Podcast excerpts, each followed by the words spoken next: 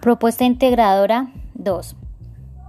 La identificación de los factores psicosociales desde el transcurso del padecimiento y hasta el final muestra las afecciones que se viven en las diferentes dimensiones humanas, elementos como la calidad de vida, estrategias de afrontamiento, apoyo de los cuidadores, entre otras, dan forma a la mirada integral que se busca describir durante la presente revisión, permitiendo nuevas reflexiones y estrategias según sus necesidades.